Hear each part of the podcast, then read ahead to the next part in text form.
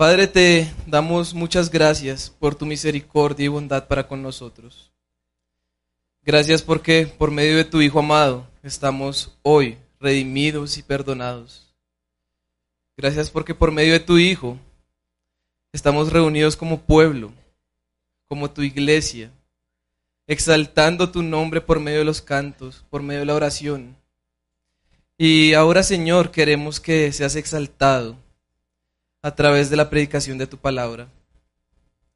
Habla con poder, Señor. Habla por medio de tu Espíritu Santo. Trae salvación a aquellos que no creen, pero trae santificación a aquellos que por misericordia han creído también. Te lo ruego, Señor, en el nombre de tu amado Hijo. Amén. ¿Qué hacer con una persona que está al borde de la muerte? ¿O qué hace una persona con una enfermedad crónica que ha sufrido durante años y no mejora?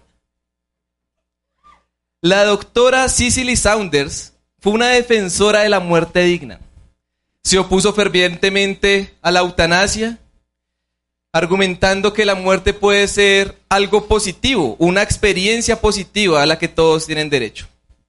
Su convicción puede resumirse en la célebre frase que se le atribuye. Usted importa por lo que usted es.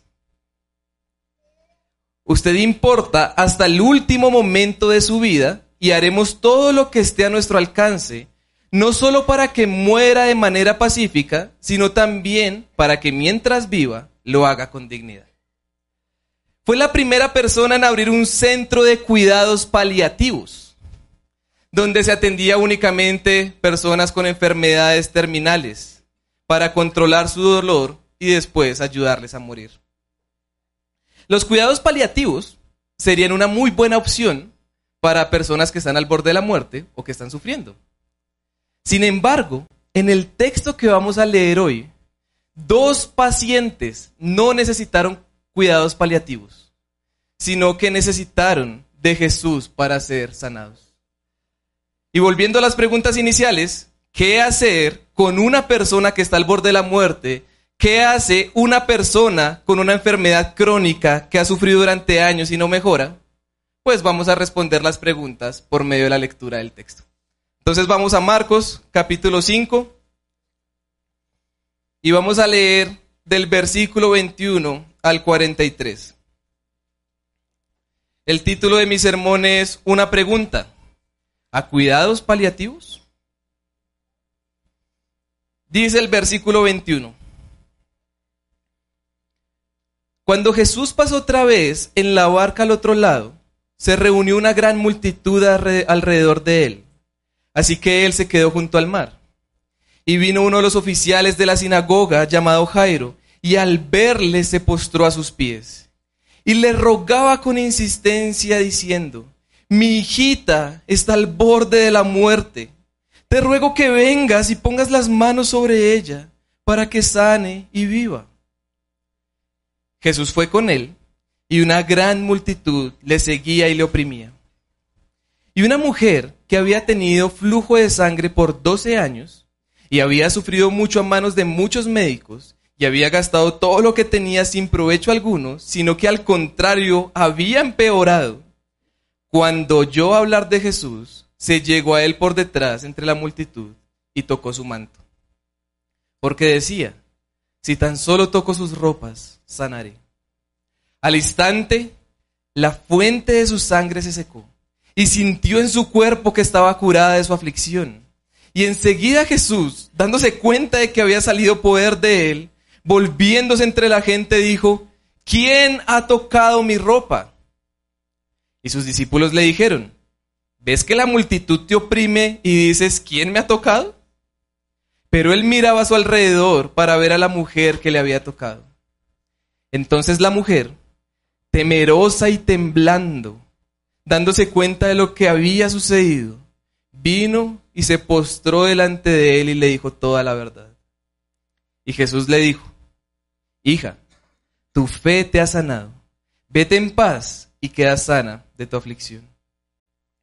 Mientras estaba todavía hablando, vinieron de casa del oficial de la sinagoga diciendo, tu hija ha muerto, ¿para qué molestas aún al maestro? Pero Jesús, oyendo lo que se hablaba, dijo al oficial de la sinagoga, no temas, cree solamente.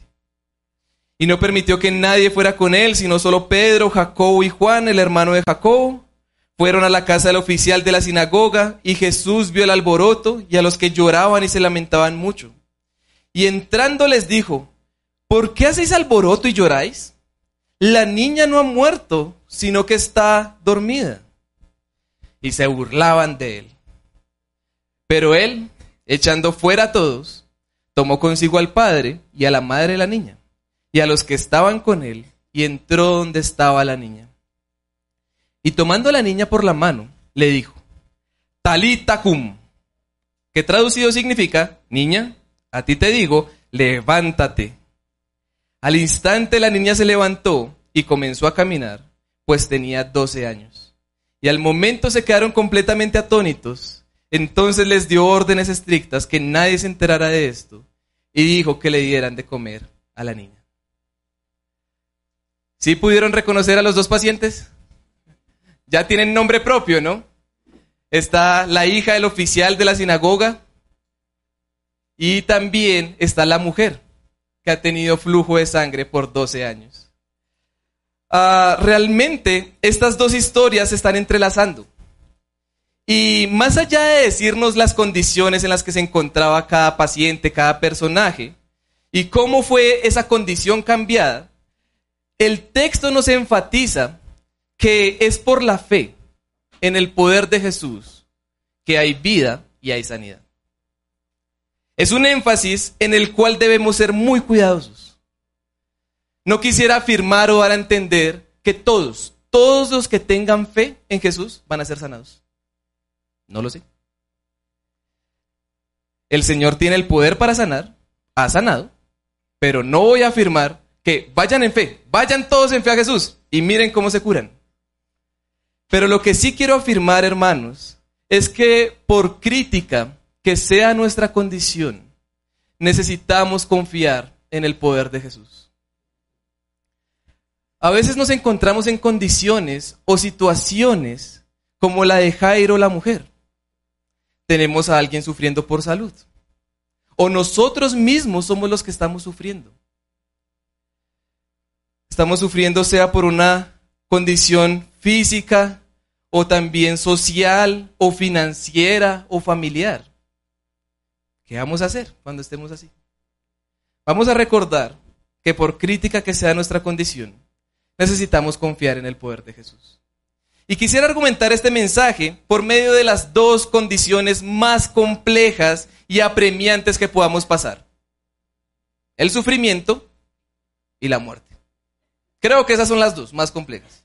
Si alguien tiene una más compleja que esas dos, al final me la cuenta y la podemos tratar después. Pero entonces vamos a empezar abordando el sufrimiento, sea por sufrimiento, y después abordaremos sea por muerte. Sea por sufrimiento, tenemos los versículos 25 al 34. El versículo 25 introduce de una vez el personaje, una mujer que ha tenido flujo durante 12 años. No tenemos que ser expertos en medicina para saber que algo anda mal. Obviamente, yo sé que hay algunos doctores en nuestra iglesia. Ellos nos podrían dar más detalle de qué estaba pasando. Y según mi consulta, con una experta en la materia, puede ser una hemorragia uterina anormal. Y muchos quedarán, ¿qué es eso? Bueno, tiene flujo durante 12 años. Pero más allá del diagnóstico que podamos dar, Marcos nos da una descripción clara de lo que ella estaba sufriendo. Las mujeres de nuestra iglesia saben más sobre el tema que nosotros los hombres, pero hermanos, para todos es claro que no es normal 12 años de sufrimiento. Es una mujer que ha sufrido mucho a manos de muchos doctores. Y la medicina de ese tiempo no era como la de hoy.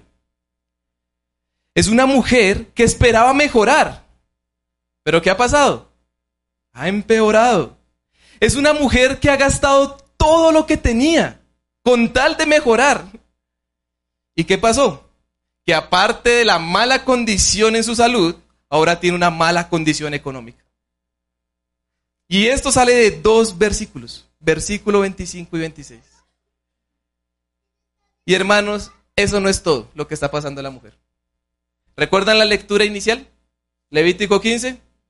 No la vamos a volver a leer.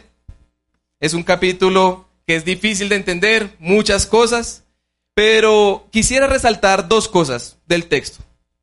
Lo primero que quiero que noten es que una mujer con flujo de sangre es impura o inmunda. Hasta que cese su flujo, cuente siete días y en el octavo pues lleve una ofrenda, ¿no? Y de esa manera puede quedar limpia. Entonces es una mujer impura o inmunda. Son las palabras del texto. Lo segundo que quiero que noten es que su condición social y espiritual también son afectadas. En cuanto a lo social, recordemos que durante todo el tiempo del flujo, todo lo que toque la mujer sería qué? Impuro. Sea cosa o sea una persona. ¿Eso qué significa? Que tiene que estar apartada, tiene que estar separada del pueblo. Eso en cuanto a lo social. Ahora, en cuanto a lo espiritual, recuerden, al octavo día del cese de su flujo tenía que llevar dos tórtolas o dos pichones, ¿no?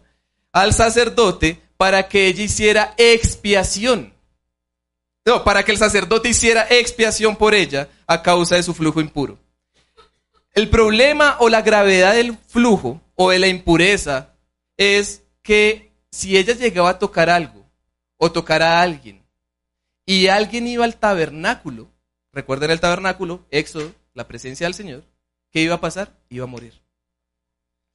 Porque donde está la presencia del Señor es santo.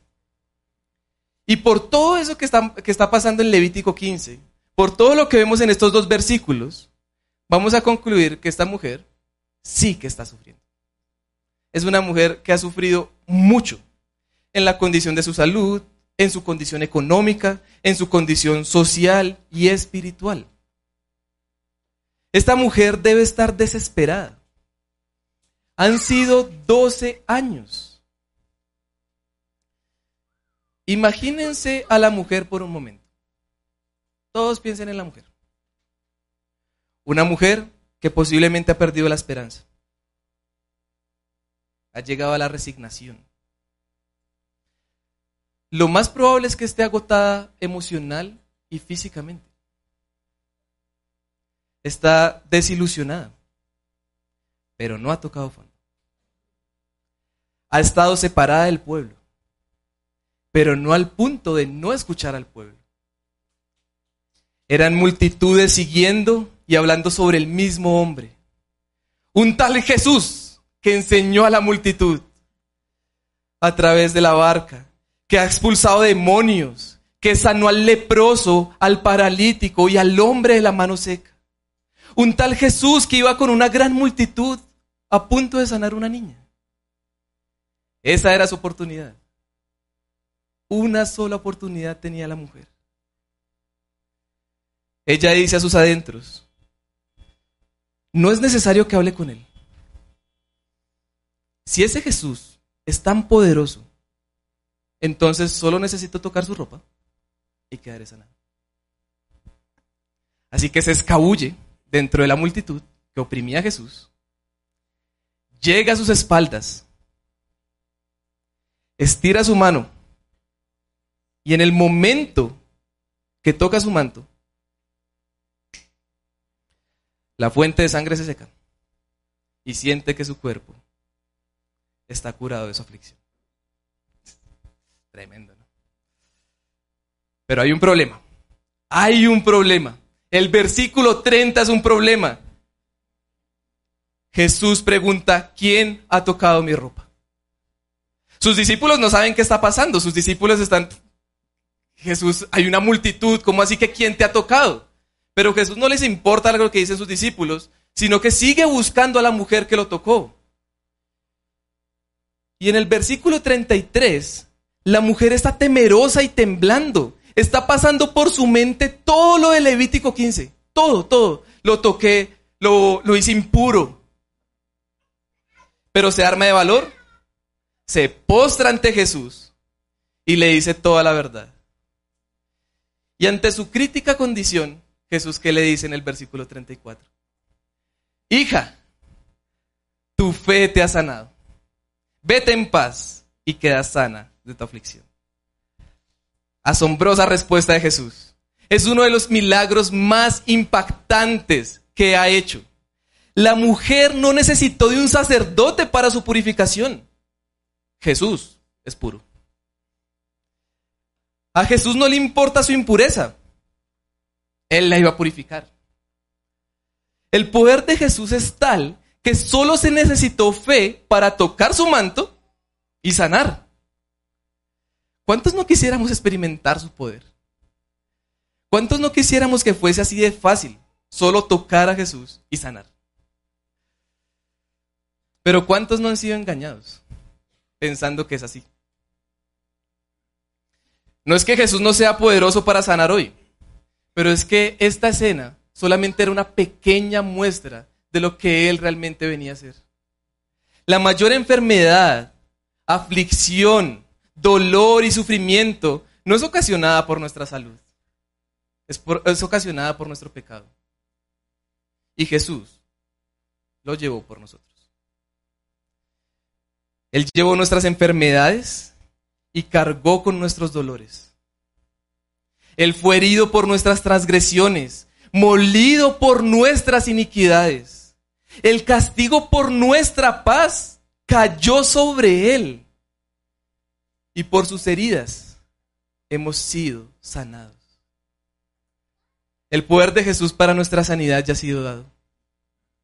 En la cruz, Él nos sanó de nuestro pecado, hermanos.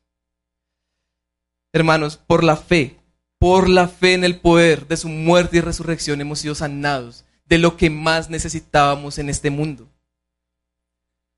Aquello que nos hacía sufrir y nos iba a llevar al sufrimiento eterno. Era lo que más necesitábamos, pero ya, ya somos sanados por la fe en su muerte y resurrección. Ahora tenemos paz con Dios. Sin embargo, sé que es difícil cuando estamos pasando un sufrimiento físico. Sé que es difícil cuando viene la aflicción. Cuando tenemos una enfermedad que hace tambalear nuestra fe. Cuando el sufrimiento, el dolor y la desesperación nos desilusionan y nuestra fe decae.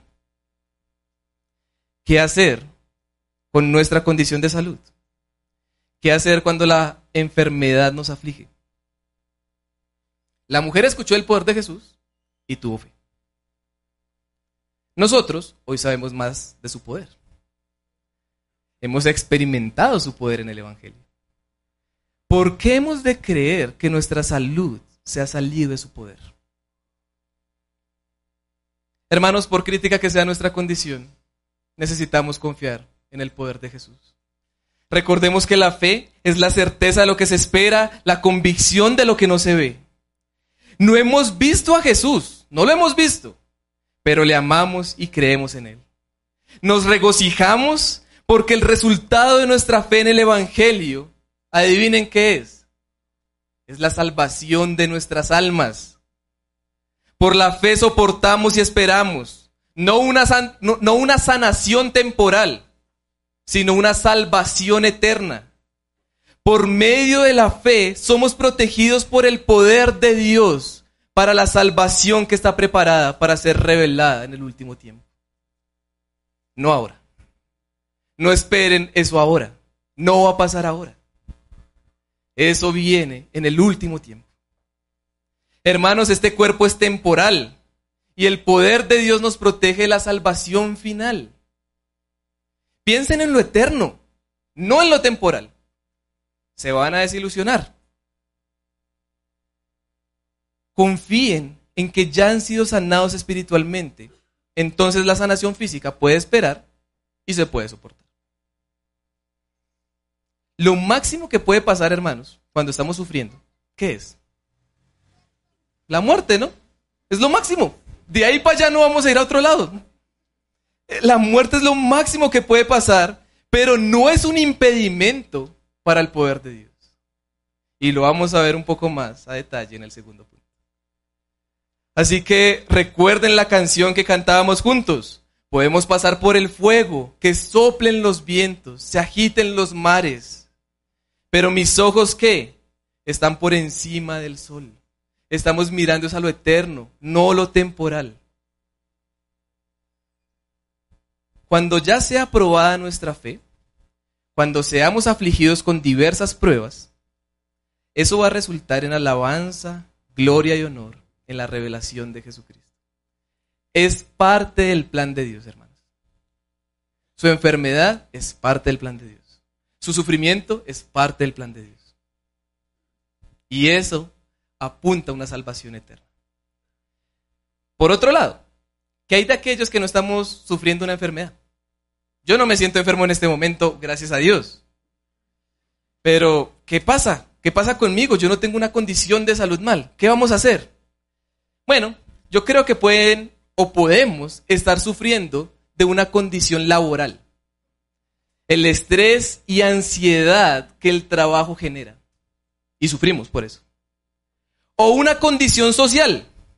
La soledad que produce no tener amigos. O el rechazo que genera el ser cristianos. O una condición económica. Involucra desempleo, pobreza, deudas, ¿no? Y sufrimos por eso. O una condición familiar, donde hay hogares disfuncionales, conflictos y expectativas no satisfechas. ¿Qué hacer cuando estamos sufriendo por esas condiciones? Vamos a recordar que por crítica que sea nuestra condición, vamos a confiar en el poder de Jesús.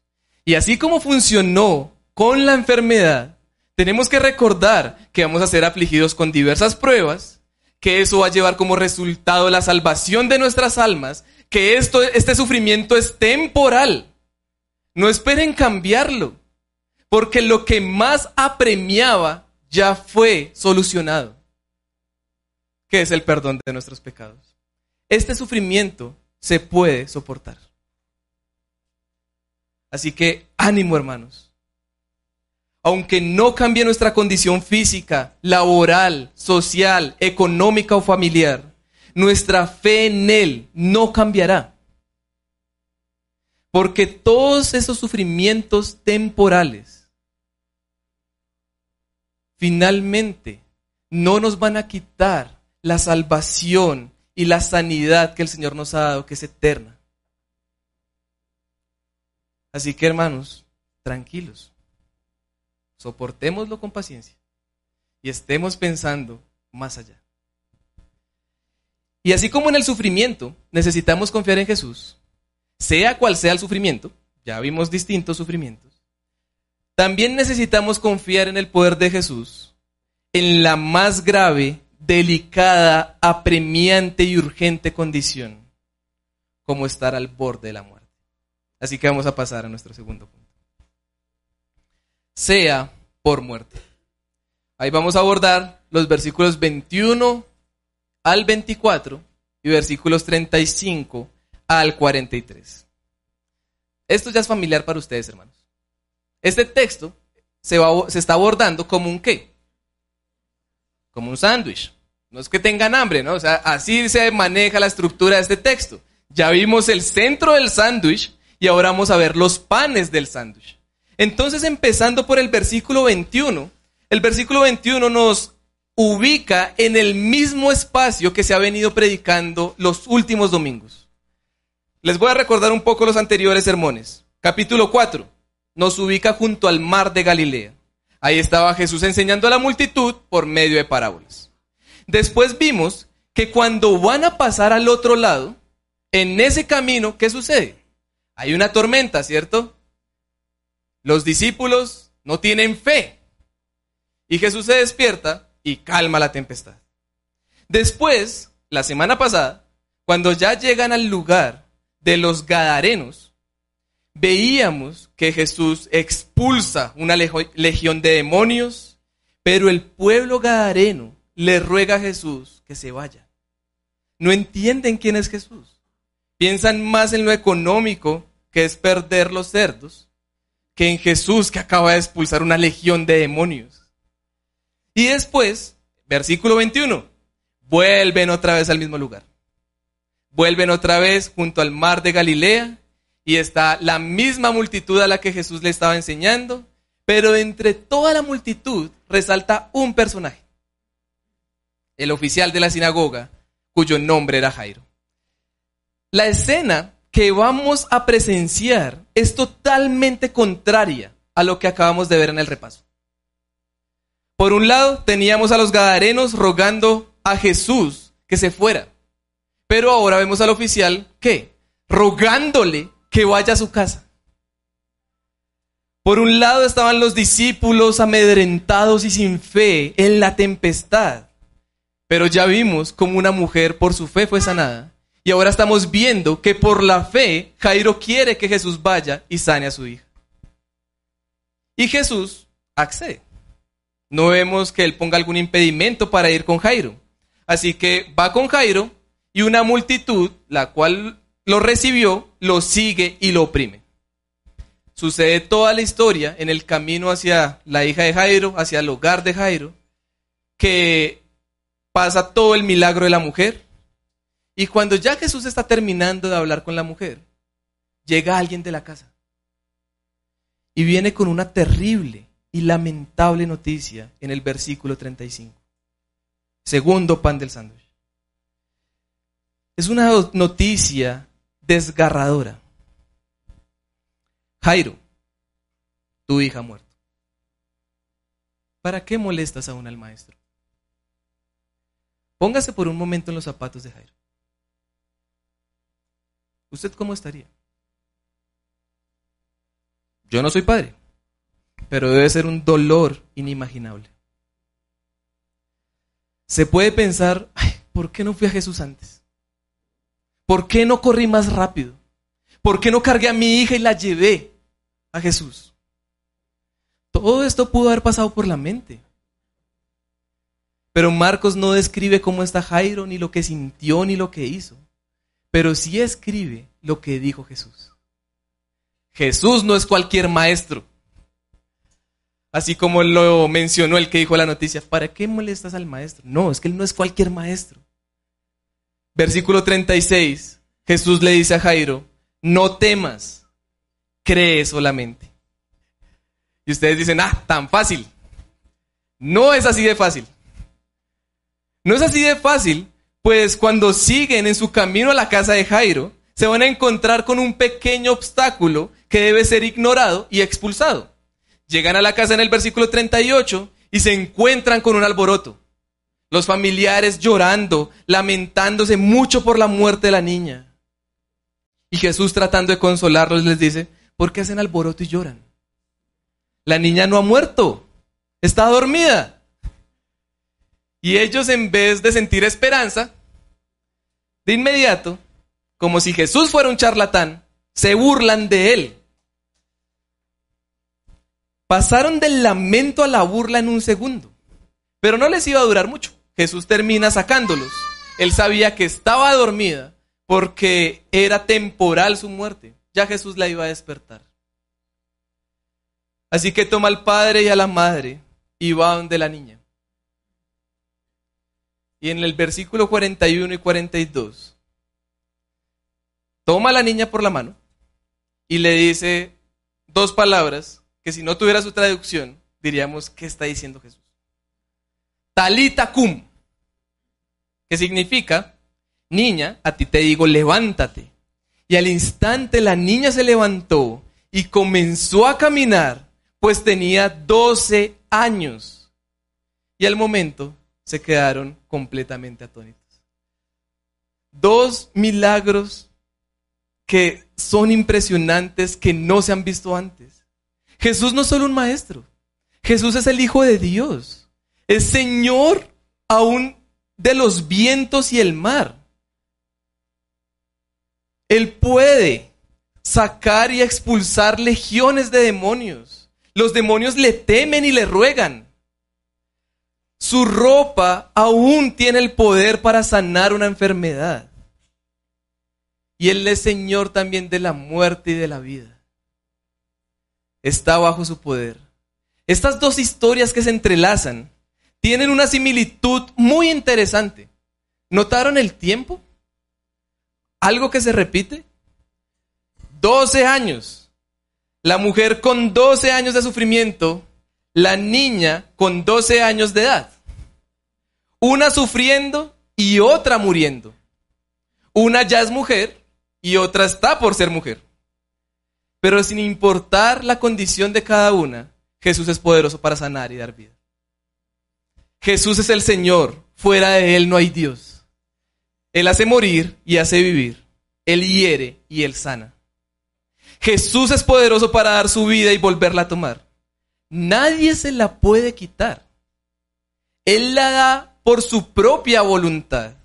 Tiene la autoridad para darla y tomarla de nuevo.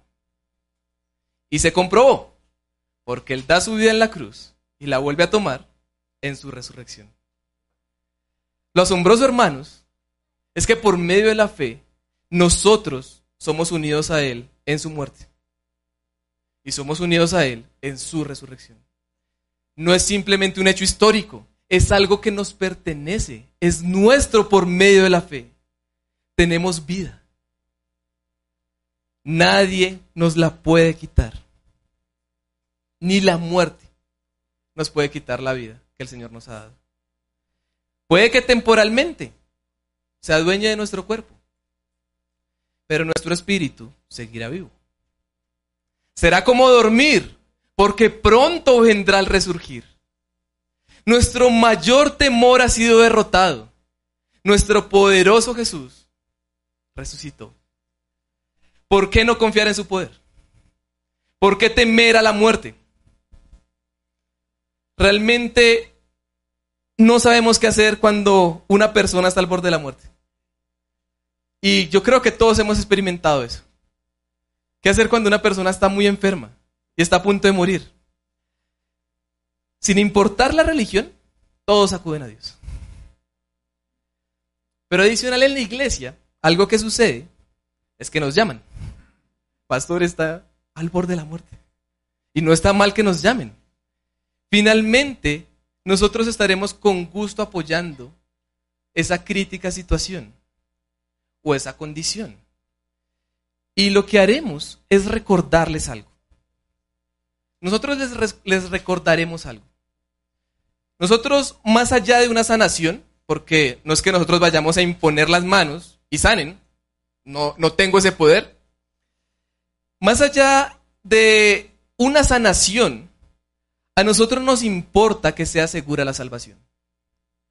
Nosotros queremos que haya sanidades en su alma, no en su cuerpo. Así que téngalo muy presente y recuérdalo en este momento para que usted también lo entienda cuando esté pasando una situación así. A usted no le importa la condición física, le importa su condición espiritual.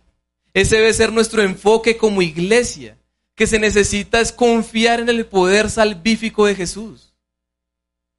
¿De qué le sirve al hombre ganar la sanidad de su cuerpo si pierde su alma? Ahí le dice una alteración, ¿no? Pero es para que se acorde aquí con el texto. Si ya creen en el Evangelio, porque hay familiares, hay hermanos que ya creen en el Evangelio, ¿qué nos preocupa? ¿Qué nos preocupa? Nuestra esperanza en vida y muerte, Cristo es, solo Él nos debería más bien preocupar de aquellos que no creen. ¿Qué vamos a hacer cuando ellos estén al borde de la muerte? No solo piensa en la condición física, sino también en la condición espiritual cuando estén en esos momentos. Todos sin Cristo están en una condición que los va a llevar a la muerte eterna. Y hoy, aquí, hay varios que están en esa condición. ¿Qué vamos a hacer? Vamos a darles lo que más necesitan. Por medio de la fe en el Evangelio serán salvos. No los tengamos en cuidados paliativos. Ellos no necesitan no sufrir mientras les espera la muerte eterna. Es preferible que sufran, pero que vean a Jesús necesario en sus vidas para que así cuando sufran o mueran, les esperes la vida eterna. Y por último, hermanos, sé que muchos hemos orado y aún así hemos tenido pérdidas. Aun cuando hemos orado tantas veces y hemos rogado por sanidad, por salvación. Personas cercanas a nosotros que se han ido con Cristo, pero también sin Cristo. Ha producido dolor y sufrimiento en todos nosotros. En esos momentos tenemos que recordar quién es el Dios en quien está nuestra esperanza. El mismo Dios que le dijo a Job, después de todo su sufrimiento, yo soy Dios, todopoderoso, creador del cielo y de la tierra, aquel que encerró con puertas el mar y mucho más. Y le pregunta a Job, ¿quién eres tú? Cuando tú hagas todo lo que yo hago, ahí sí pregúntame y cuestióname. Así mismo nosotros, hermanos. Por crítica que sea nuestra condición, sea una condición física, en nuestra salud o en la de otros, sea por el sufrimiento que diversas pruebas nos afligen, sea por la muerte a la que tanto le tememos, sea cual sea nuestra condición, necesitamos confiar en el poder de Jesús. Él ha llevado nuestras enfermedades y ha sido crucificado por nuestros pecados para que seamos sanados y tengamos vida. Por crítica que sea, confíen, confíen en el poder de Jesús. Muestra de nuestra confianza en el poder de Jesús es la celebración de la cena. Cuando celebramos la cena, no solo estamos obedeciendo a la ordenanza que nos dejó nuestro Señor, sino que también estamos confiando en lo que hizo. No solamente es un recordatorio de su vida, o de su muerte o de su resurrección. No solamente es un recordatorio, como algo que pasó, sino que toda nuestra fe, nuestra confianza y esperanza de ser sanados y perdonados, estás en su vida, muerte y resurrección. Ahí está, no es solamente un evento, ahí está toda nuestra esperanza de vida. Cuando celebramos la cena, por medio del pan y la copa, estamos, así como la mujer, experimentando que su cuerpo es molido por nuestros pecados, que su sangre es derramada para limpiarnos y purificarnos de toda nuestra maldad. Estamos experimentando eso cuando celebramos la cena no es solo comer y tomar algo físico. Es un recordatorio vivencial de nuestra realidad espiritual. Y es por eso que hacemos tanto énfasis en quién puede participar. Porque si usted no ha experimentado ese cambio, si usted no ha experimentado que murió a sus pecados y resucitó con Cristo, pues solamente va a ser pan y un juguito. No va a ser nada más. Así que, ¿quién puede tomar y participar de la cena? Miembros de nuestra iglesia, bienvenidos a participar. Ustedes que están siendo supervisados y confirmados por medio de la fe en nuestro Señor Jesucristo, pueden participar de la cena. También miembros de otras iglesias que nos acompañan hoy y que son supervisados por su iglesia, es afirmada su fe, pueden participar de la cena. Y por último, si usted aún no es miembro de la iglesia, pero ha creído en el poder salvífico de Jesús, entonces participe, pero bajo su responsabilidad. Si usted no está seguro, no entiende de qué se trata el poder de Jesús y sigue entendiendo que es algo externo, físico, entonces quédese sentado y ruéguele al Señor que no lo sane físicamente, sino que lo sane espiritualmente. Que el poder de Jesús en su muerte y resurrección le dé vida. Nosotros estaremos esperando con ansias cuando eso sea real en su vida y pueda participar con nosotros. Teniendo en cuenta esas advertencias, pueden ponerse de pie los que van a participar.